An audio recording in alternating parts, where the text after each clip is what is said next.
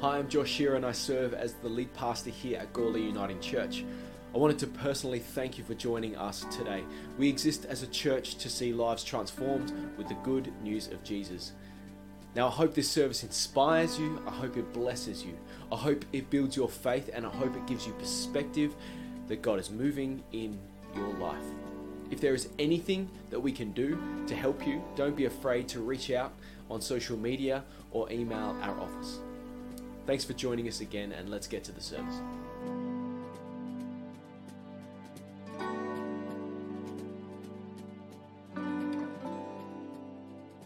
I wonder, did anyone here go to the, the Adelaide show or the, or the Gawler show? Who had stuff submitted in the Gawler show? I know a number of you did. did submitted arts and crafts and, and paintings and photos, and I think we had a few people win um, some stuff too, which was pretty cool. Um, but the Gawler Show and or any of these shows uh, are a pretty, um, well, they're a fun event. Certainly a fun event to take the kids along to and, and, and spend, you know, two weeks' wages um, on rides and, and show bags. And see, when did show bags become thirty-two dollars each? What's that about? I've no, I'm unbelievable. Anyway, doesn't matter. Long gone are the days of the one dollar Birdie Beetle show bag. But um, we are where we are, right? So, um, but yeah, it is it is a lot of fun to, to be able to take kids along to the Gawler Show or, or to any of the shows. But um, I was reminded this morning, did, uh, well, I suppose the question was, if for those of you that did take kids along to the show, did you manage to bring them all home? Sometimes it's intentional, sometimes by accident. We don't quite, we're not quite able to keep track of all the kids that we have under our care.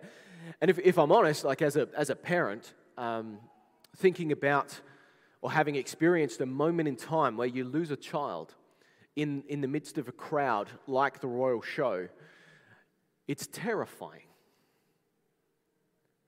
It truly is. And it's terrifying because, one, you don't know where they are. You don't know what they're up to. You don't know who's with them. You don't know quite what's happening. And this person, this small human being with whom God, frankly, has entrusted you care and control, is it not within our care and control? And it's a terrifying thought to behold, isn't it? And we we fret as a parent, and we we enlist help, and we turn the world upside down in that moment in time to find that which was lost to us.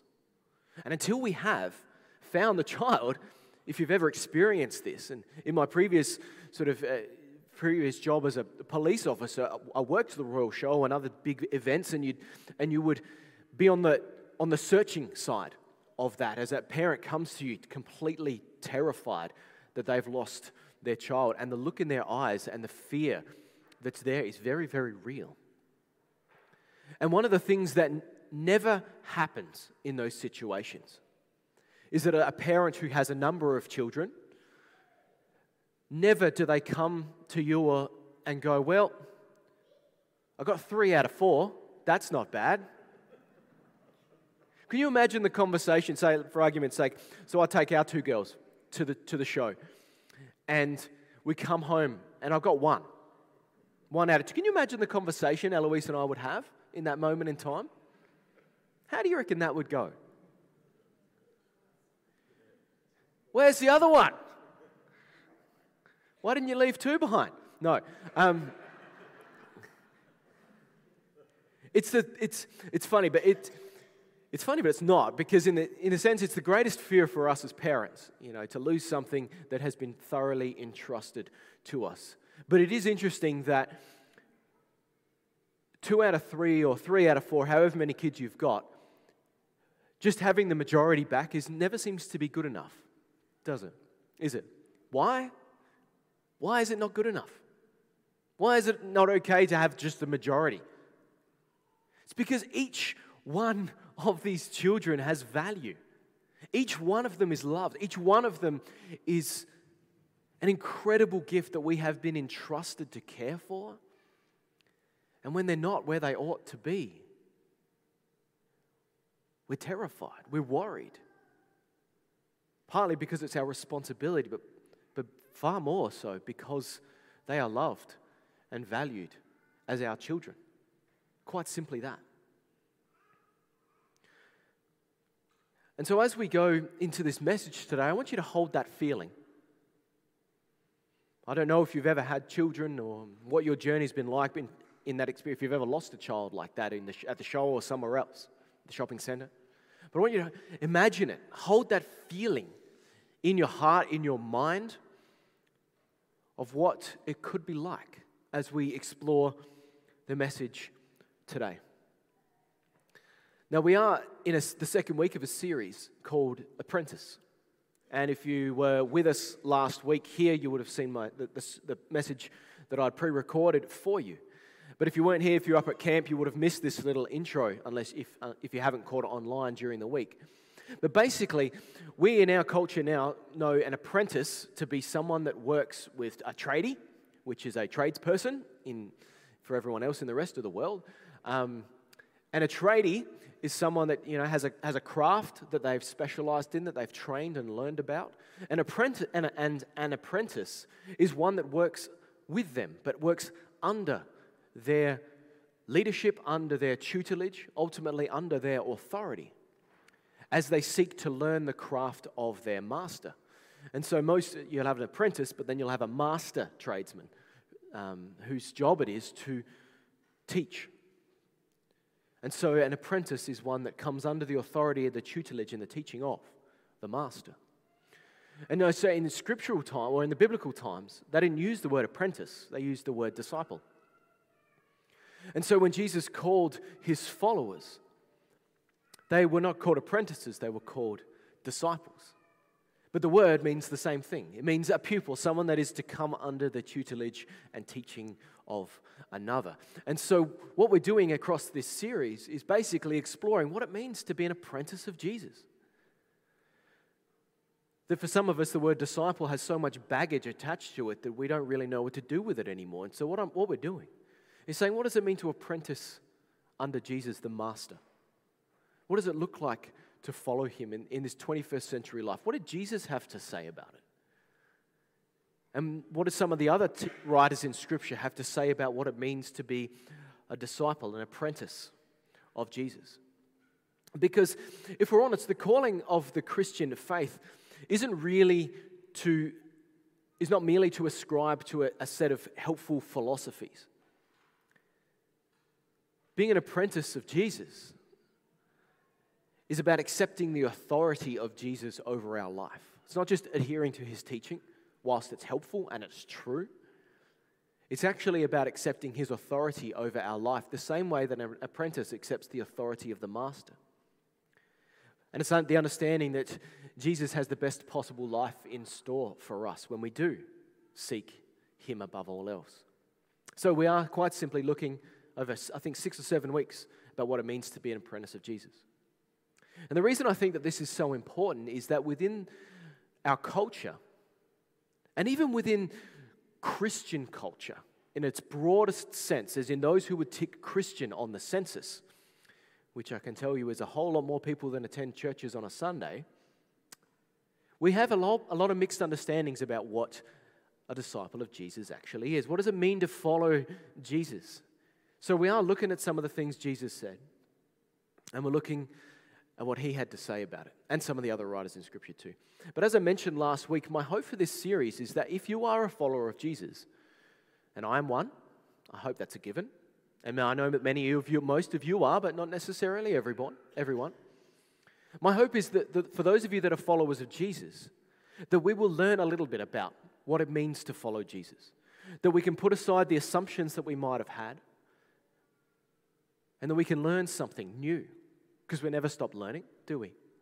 We can learn something new about what it means to follow Jesus more comprehensively, more completely with our life. But if you're not a follower of Jesus, my hope is that God might show you something of his heart for you, of his heart to, that, that loves you, of the heart that we are called to display in love to you. And that wherever you're at with your journey, that out of this series or the teachings that we have, my hope is that God will show you something of his love for you, and that you might one day, one day soon, hopefully, come to trust in him as your Lord and Savior personally. Now, remember that feeling of that lost child, the tension that we sort of began with, the fear, but also the ultimate celebration when they returned safe and sound. When you find a lost child, the, the, the, the feeling of relief and celebration that we experience in that moment. We're looking at a teaching of Jesus this morning found in Luke's gospel account. And it's the account of Jesus' life and ministry that Luke records. And some of you have already figured out which Bible passage we're going to be looking at, haven't you? What do you reckon it might be? The lost. Jesus and his teachings are parables about the lost. So we're looking at the first two of them found in, in Luke chapter fifteen. Luke chapter fifteen, starting in verse one. Now, before I jump into the text itself, and it will be on the screen for you to follow along, I want to give you a little bit of context. So this passage that we're looking at this morning comes directly after last week's message. So the teaching that Jesus offered last week about the bar, what it takes to follow him, what the cost is to be a disciple. Remember, Jesus didn't offer a bait and switch of saying, everything's going to be awesome, and then tells us how hard it's going to be. No, he says from the very beginning, following me is going to be hard. And he's not sorry, because he knows that following him is, is worth it. The cost is worth it. And so with that as the backdrop, we encounter this passage. And so, so straight after Jesus' invitation and his challenge, he teaches us something of his heart. He teaches us something about why he came. And ultimately, if for those of us that have accepted the cost and chosen to follow him, why, what, what it means for us to live this out. So let's have a look. It's in verse, yeah, chapter fifteen, starting in verse one. Now the tax collectors and the sinners were all gathering around to hear Jesus. But the Pharisees and the teachers of the law muttered, "This man welcomes sinners and he eats with them." Gross.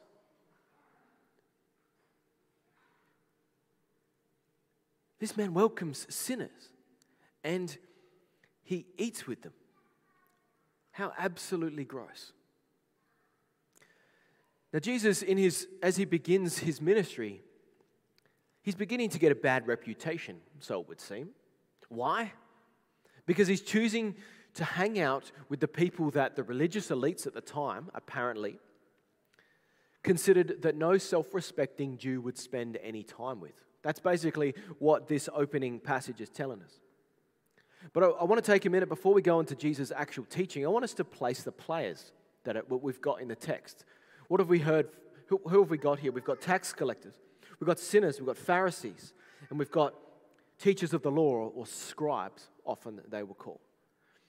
So the, if you're not aware of the, the different characters here, it's hard to understand what's actually going on. So let me, let me fill in a couple of gaps. The Pharisees were a sect within ancient Judaism, and they just believed a very simple truth. If every person would obey the law for a single day, one day, then God would return and set the world right. That was what they believed, fun, fundamentally. And the way they tried to make this happen was they put a bunch of extra rules or guardrails around the law to, to hopefully mean that for just one day, the entire of God's people would obey the law for one day, and then God would return and make everything right. But the problem is it didn't work. And all it seemed to do was make them super uptight and super stressed out all the time. And super judgy. We don't know any Christians like that, do we?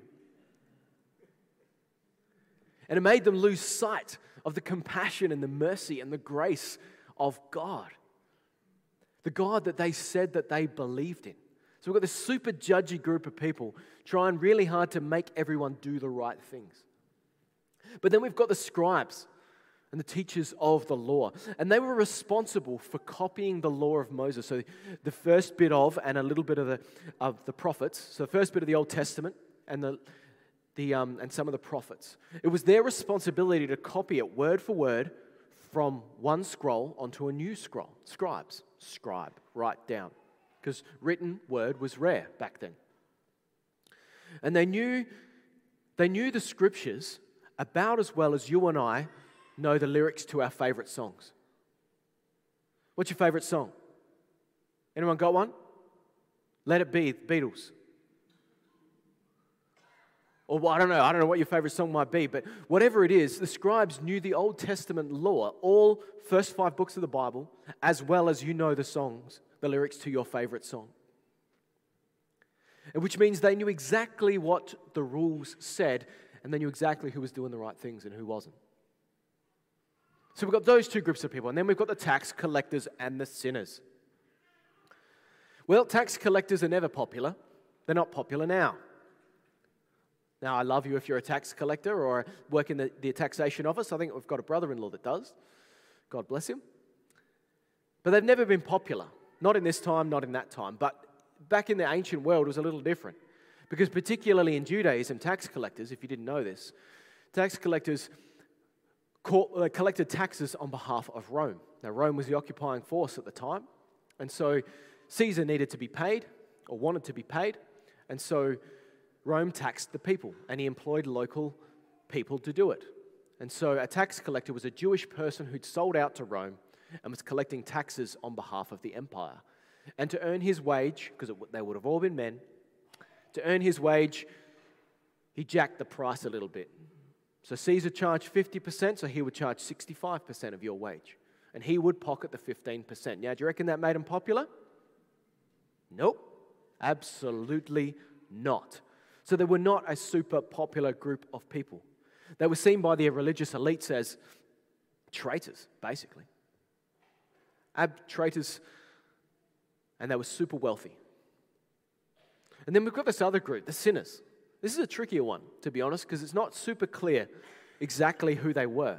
But the best way to understand it is the sinners were a category of people that were either unwilling or unable to abide by the law of Moses. They were seen by the religious elites as completely irreligious and out of touch with what God was calling his people to do, either because they chose to be out of touch, so they just didn't want anything to do with it, or they couldn't afford to be in touch. They couldn't read, they couldn't write, and, or they were disabled. They were the least of the community, which often meant they were prohibited from being present in worship.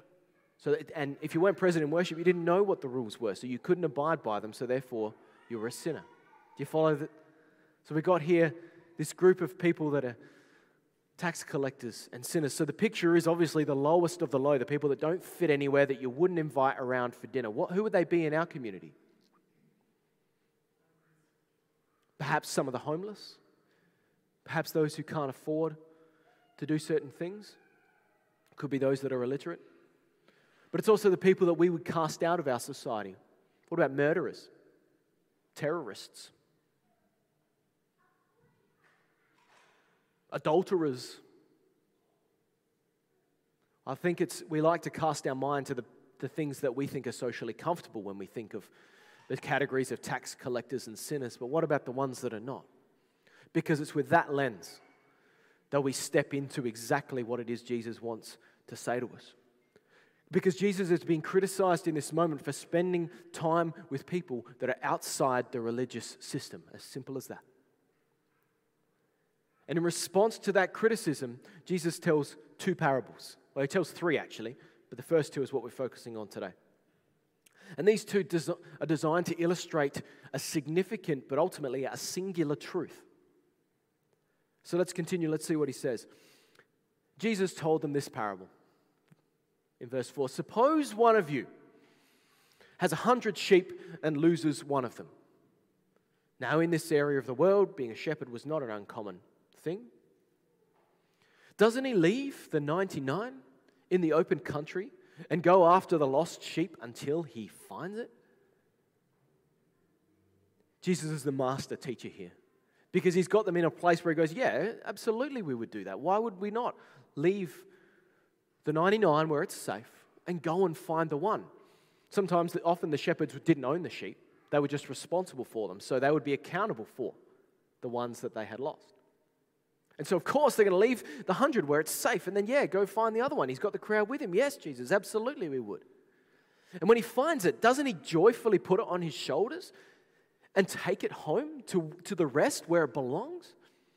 And he would, he would call his friends and neighbors together and say, "Rejoice with me, I have found my lost sheep." And then Jesus says, "I tell you the truth, in that in the same way, in the same way, there will be more rejoicing in heaven over one sinner who repents than over ninety-nine righteous people who do not need to repent." Jesus paints the picture of a hundred sheep, and he loses one of them. one percent is lost. This is not like a twenty-five percent, you've got three out of your four kids, so that's not bad. This is one percent. And he goes to find it, and he finds it, and he brings it home, and he celebrates. To the shepherd in this moment, the one has enough value to go searching for it. He doesn't say ninety-nine percent is good enough, because I'd be happy with that as a passing grade, wouldn't you? He leaves the others in a safe place and goes hunting for the one. But Jesus is quick to explain, once he's got everyone in, saying, yeah, absolutely you'd go and find the other one, because I don't want to get in trouble for losing a sheep. It's worth a lot of money in the ancient world. For those that keep sheep, they're worth a lot of money now. I'm getting a nod from Hayden, he keeps sheep. I know a few of you have kept them in over the years. But he gets them all in the same place, agreeing. But then he goes, okay, th this is the attitude of the kingdom. There's more rejoicing when one sinner, that is one person that is far from God, repents, turns back, changes path, returns to God, than over the ninety-nine faithful people that didn't need to repent in the first place. Now, I want you to notice something before we go any further. You might have never heard this before, because I'd never seen it before. Notice, excuse me, Jesus says there is more rejoicing for the one than the ninety-nine. More rejoicing for the one than the ninety-nine. But I think what's important to notice is that Jesus, in the original language, uses what's called a comparative term for this term more. It's a comparative term. It means what he's trying to describe is he's sharing that there is more happening of this than was already going on. There is more of something than is already happening. And so make no mistake, there is rejoicing for the faithful in heaven. Jesus, by using a comparative term, declares a simple truth, that there is rejoicing in heaven for the faithful that are here. There is rejoicing by the angels for the faithful that are here. That if you are a faithful follower of Jesus, if you have been a part of the church for years, the angels in heaven are rejoicing for you right now. Have you ever heard that before? Because that is a truth that Jesus takes, in a sense, as an assumed reality over you. So perhaps, maybe all God brought you here to, to hear this morning was that the angels in heaven are rejoicing over your presence in the community of faith. Hebrews talks about that we are surrounded by a great cloud of witnesses, the angels and the faithful saints of old, that they are rejoicing in our faith journey with God, and that we ought to keep going because the angels in heaven are rejoicing about your presence in the kingdom. But he says, and make no mistake, that whilst there is rejoicing in heaven for your presence here in the kingdom, there is more rejoicing over the one that is found. But Jesus isn't finished. He illustrates it a second time. He says, or suppose a woman has ten silver coins and loses one. Doesn't she light a lamp and sweep the house and search carefully until she finds it? Now we're talking ten percent loss. And when she finds it, she calls her friends and neighbors together and says, "Rejoice with me, I found my lost coin." And in the same way, I tell you, Jesus says, there's rejoicing in the presence of the angels of God over one sinner who repents. Jesus is about as clear as it gets. When faced with criticism about those that he was hanging out with, those considered outside the community of faith, those considered, in his, his words, lost, he says, "I care for these people as much as I care for you." If we fast forward further into Luke's gospel, Luke chapter nineteen, verse ten, he declares a truth about his heart. He says, "The Son of Man," talking about himself, "came to seek and to save that which was lost." Those that are far from God. Jesus' singular truth that he declares in the face of criticism about who he's spending his time with is that Jesus' heart and mission was for those that are far from God. Not at the expense of those that are in the community, because there's still rejoicing for you. But his heart is for those that are far from God. And if we are to be his apprentices, if we are called to be his disciples, then we need to share his heart and to embrace his mission in the world.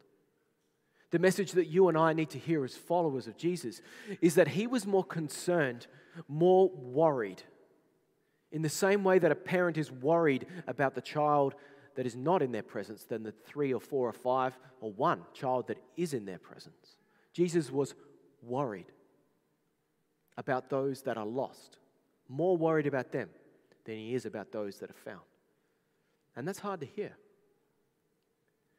But we actually get this. As a parent, we're not worried about the children we know are safe. We're worried about the one that is lost. And Jesus is ready to leave us where he knows we are safe. Now, there's a little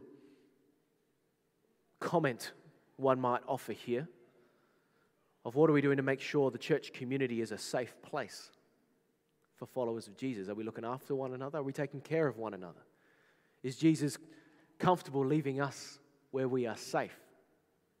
It's an interesting question. I'm not going to go into that today. But Jesus is ready to leave us where he knows we are safe and go after the people that many churches would choose to keep at arm's length because their life is complicated. Do you know someone with a complicated life that you don't reckon would feel comfortable in, in a church that isn't a follower of Jesus? I do. But the good news is that we were all lost sheep once. And sometimes we might feel like we still are. I have days like that, don't you? Where you feel like you're just lost. In the wilderness, Jesus doesn't feel like he's anywhere close. But Jesus was willing to search for me. Jesus was willing to search for you. That's why we're here. That's why I'm here. But if you're not a follower of Jesus, I need to be honest with you and say that this passage is about you. It's God's heart for you. It's Jesus' love for you. And it's our hope for you. You might not have even considered yourself lost up until now. You might say, "Josh, I know exactly where I am. I'm sitting in a cold church. Or I'm sitting at home watching on my computer or watching on my phone or traveling to work on the bus, whatever. I don't know. I don't know where you might be. I know, but Josh, I know exactly where I am. I'm not lost." And I would say this is not a, this is not a lost that is like being in the wilderness without a map or driving through the city these days without Google Maps because none of us know where we're going anymore. This idea of being lost is simply about not being where we ought to be. Because a child wandering through the showgrounds, staring at all the shiny lights, doesn't think they're lost. They don't know where they are, necessarily, or they know exactly where they are, next to the big shiny lights. They know they're in the showgrounds. They know they're look, smelling the, the donuts. They know exactly where they are. But according to the parent, they're not where they ought to be. And so, friends, simply to be lost is to not be not is to not be where we ought to be. And the truth is that you and I were created for a relationship with God. And when we aren't in that relationship, we feel empty. We feel lost. We try and fill it with all sorts of things, and each one of those things lets us down and eats us alive. None of them work. Why? Because we were created to be in relationship with God, and when we're not, we're lost because we're not where we ought to be. And maybe that's your story. Maybe you've tried a bunch of different things to fill the hole, and it's not working. Maybe you're here just simply today to hear the truth that you're lost, and God has made a way for you to be found. Because Jesus is never going to let you down. He gave us life, gave his life so that you and I could find life. It's a free gift that you can't earn, you don't deserve, but he did it anyway. Why? Because of his love for you, because you have value, because you are worth leaving the ninety-nine to go and find. That is Jesus' heart, to see the lost found. Now, if you've been around the church over the last couple of years, you would have heard me talk about how much of a priority we're going to be making this in, within the life of our church. And that might make you feel uncomfortable, and I'm, partly I'm sorry, and partly I'm not sorry about that. Because, but it, the reality is, if Jesus cared about it, as his body, the church, we need to care about it. And I want to finish by pointing out something significant in the text that we might not have noticed. So go back up to verse one. Bethany, if you've got verse one, you can pop up there. That'd be awesome. Now the tax collectors and the sinners. Next one. The tax collectors and the sinners were gathering around to hear Jesus. They were attracted to Jesus. There's something magnetic about Jesus. There's something magnetic about his love. He'd already declared the truth about what following him would cost people, yet people that were nothing like Jesus liked Jesus and wanted to be around him. There was something magnetic. Still they came. Why? Because I think it's the simple truth that Jesus offers words of eternal life that we cannot find anywhere else. When the, when the disciples declared, when Jesus declared some hard teaching in one of the Gospels, and or they all started leaving.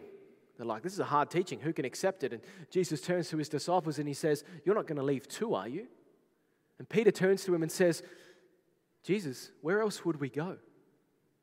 Where else would we go? You, you're offering the words of eternal life. No one else is offering that. We've seen all that you're doing. Nothing else compares. I believe it's that magnetic love that draws those that are nothing like us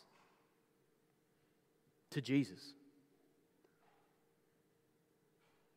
And I believe that we as the church are called to introduce people to that Jesus by having the same heart as Jesus. And the challenge is to have a heart for the lost puts significant, some would say unreasonable or unfair, amounts of time, energy, and resources in seeking to reach those that are not yet a part of our church. But that's what we've decided to do as a church. And I'm not going to apologize for it, and we as leaders are not going to apologize for it. Why? Because if we are God's church, if we are apprentices of Jesus, we need to care about what Jesus cared about. And that was that he declared the rejoicing about those that are here, but the even greater rejoicing over those that are found, that have been lost. And so my invitation and my challenge to you simply, if I'd been stand, able to stand and, and walk around on the stage a bit more today, I would have been jumping up and down declaring this and inviting you to it. But my invitation and my challenge to you is simply this. Lean in. Lean into our mission as a church. Lean into our calling as a church. Lean into the priorities we've chosen to set as a church. Why? Because They matter to Jesus. Lean in and seek to listen and understand Jesus' heart for the lost, so that it might become your heart, so that it might become my heart. Our vision is to see lives transformed with the good news of Jesus. That transformation, I've said this before, is not just about those that are nothing like Jesus. But that transformation is also is a continuing work within you and me that transforms, metamorphoses, metamorphosizes, that word. Transform is an easy word to say. Transforms us to be more like Jesus, to have a heart that better reflects Jesus' priority in the world. And if we're not dead, God's not done.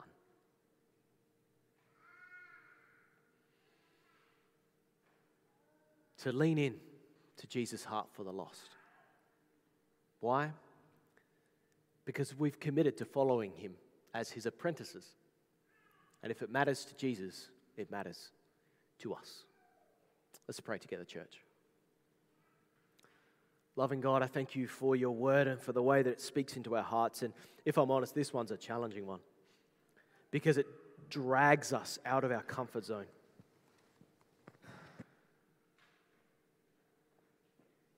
It takes us to a place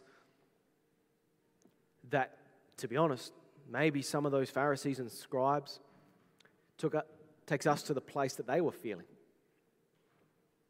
Lord, help us to receive that conviction and that tension, and help us to not be satisfied with it. Crystallize within us a discontent of the difference between perhaps where our heart is at for the lost and where your heart is at for the lost. Teach us to value the one the same way that you do. But remind us also that we have legions of angels in heaven rejoicing over our presence, and may we never lose sight of that truth too, of the love and joy that we experience because we're already a part of your kingdom. Help us as your church to get this right. Give us the grace to receive what you have for us today and the courage to live it out. In the name of Jesus Christ, our Lord, we pray. Amen.